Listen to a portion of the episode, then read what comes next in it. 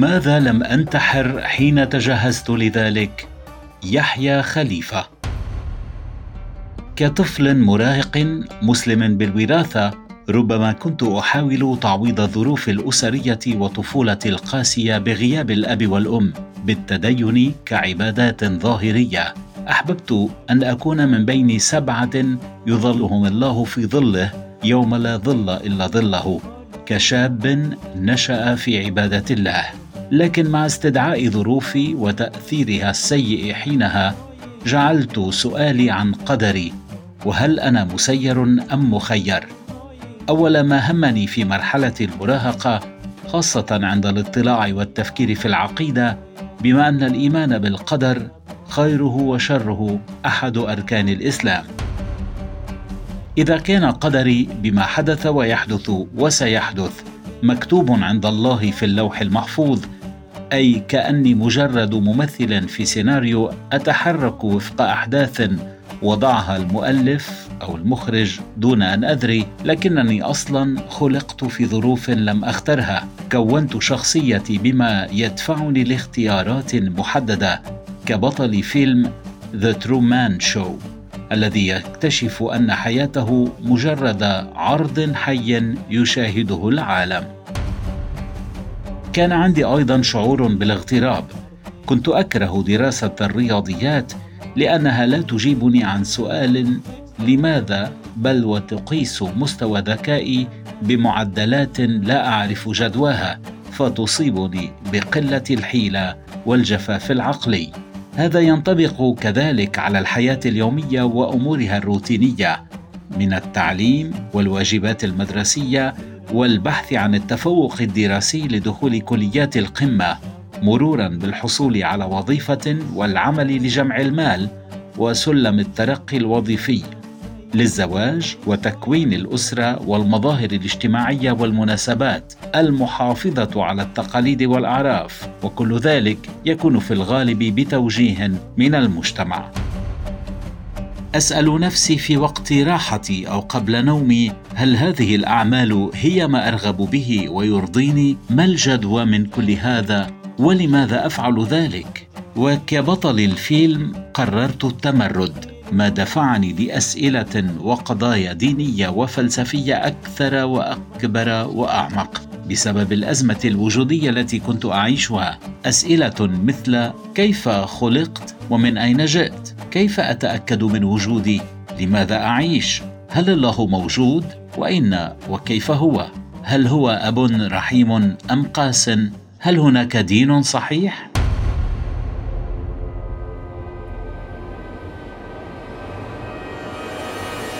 صرت شغوفا أكثر بالفلسفة والبحث عن الحقيقة بدلا من التسليم بالدين بالوراثة لأن الفيلسوف لا يقبل بالخريطة المتداولة التي ورثها بل يصنع خريطته بخوض رحلة البحث وكطفل يشعر بالألم ولكن لا يمتلك القدرة على التعبير غير الصراخ يراكم خبراته اللغوية ليستطيع التعبير من خلالها على حافة الانتحار.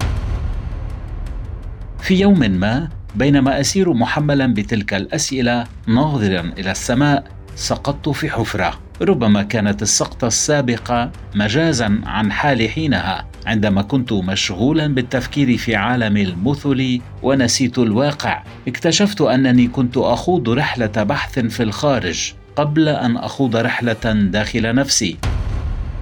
فالإجابات والأفكار التي توصلت أو لم أتوصل إليها بالعقل أو بالحدس عن اقتناع أو تسليم لم تكن كافية لكي أتجنب السقوط في فخ الأزمة الوجودية الاكتئاب. بل ربما أنني تأثرت غير واع بالفلسفة العدمية أو العبثية التي لا تؤمن بمعنى. أو أنني انتبهت أن هناك حياة حقيقية خارج الكتب لم أعشها. أتذكر هنا تجربة التفكير الجاد في الانتحار التي خضتها منذ عدة سنوات. كنت أعمل في وظيفة لا أرضى عنها كما خرجت للتو من تجربة عاطفية فاشلة وعلى مشارف دخول فترة الخدمة العسكرية وتضاعف عبئها مع هذه الظروف ومستقبلي مشوش من جميع الاتجاهات. فقدت ثقتي بنفسي وتجارب الماضي المؤلمة تطاردني. تملك مني اليأس. فقدت الرغبة في الحياة. وجلست أبكي في غرفتي وأنا أتجهز للطريقة المثلى وأتخيل شعور أسرتي.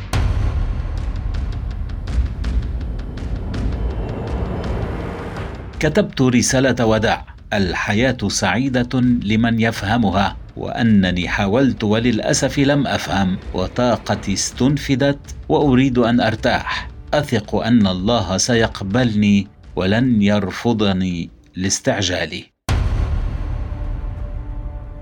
معنى الحياة. لماذا لم أنتحر؟ يحتاج المرء منا للمزيد من الشجاعة لكي يعيش لا لكي ينتحر. ألبير كامو.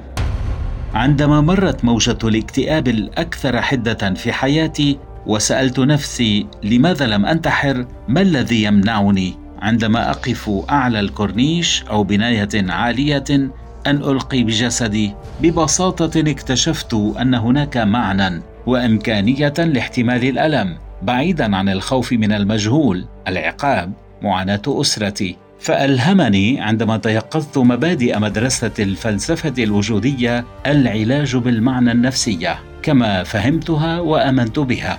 إن من يجد سببا يحيا به فإن في مقدوره غالبا أن يتحمل في سبيله كل الصعاب بأي وسيلة من الوسائل. نيتشه. لم أكن بحاجة للخلاص من القلق بقدر ما أنا بحاجة للسعي نحو المعنى الذي يهدده الأحباط والفراغ الوجودي. هذا المعنى الذي يبث الأمل الروحي يلهم عقلي ويعين جسمي على تحمل الألم والتضحية من أجله لأكون جديرا بآلامي الحتمية وهذا هو معنى البقاء. من القراءات الفلسفية أذكر أكثر المعاني الجميلة ادبيا.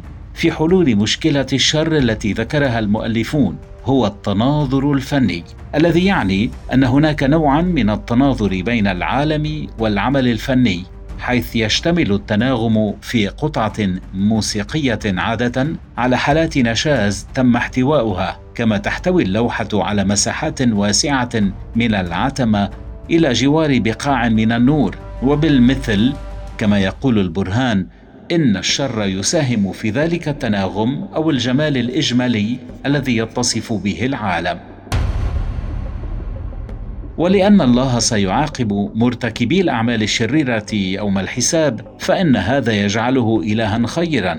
ثمة العديد من التفسيرات الأخرى للمشكلة منها أن الشر هو نتاج إساءة استخدام المخلوقات الحية للإرادة الحرة التي منحها الله. وأن المعاناة ضرورية لتطور الناس الروحاني وأن البشر أقل ادراكا أساسا من أن يفهموا أسباب الإله للسماح بوجود الشر.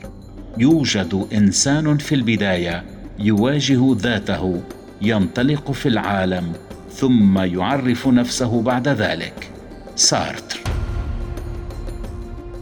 بينما يختلف المعنى الذاتي من شخص لآخر واكتشاف المعنى الخاص كلاعب الشطرنج في كل مباراة ولعبة مختلفة. إن فقدت المعنى أو لم يكن موجودا علي صنعه بنفسي كما قال سقراط. الحياة ليست بحثا عن الذات لكنها رحلة لصنع الذات.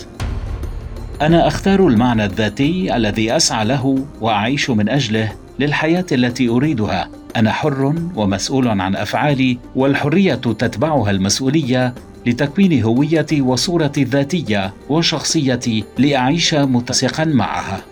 فأنا أواجه الانتحار دون الاستسلام له برغم قيود واقعي وبيئتي وظروفي قيم المجتمع المغايره المضاده أزمات وجودية تجعل العالم يبدو عبثيا بلا معنى.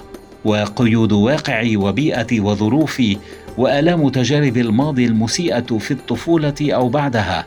لا يمكن ولا يفيد تجاهل تأثيرها السلبي لكن كياني وشخصيتي وواقع الحال لا ينحصر فيهم يعتمد عليهم فقط فأنا مسؤول عن اختياراتي تجاههم. بقدر معقول من التوتر بين الواقعية والمثالية أي ما أنا عليه وما ينبغي أن أكون عليه لحماية هذا المعنى الذي يعلو على الواقعية والكينونة. ماهية السعادة. الكلام المثالي عن الامتنان للألم والتجارب السيئة غالبا ما يكون فارغا بلا معنى في فترة الصدمة والاكتئاب. لكن هذا ما أصدقه وأؤمن به الآن حتى لو كان هو الاختيار الوحيد المتاح لكي أرضى وأسير متخطيا حصار الماضي. ما دام لم أنتحر فلم أصل بعد لليأس الكامل. ولا يلزم أن أبحث عن متعة معادلة لألمي. يكفي أن أمر بيومي سليما حتى لو كنت وحيدا وليس معي سوى قوت يومي. عندما أرفض ذلك سأنتحر.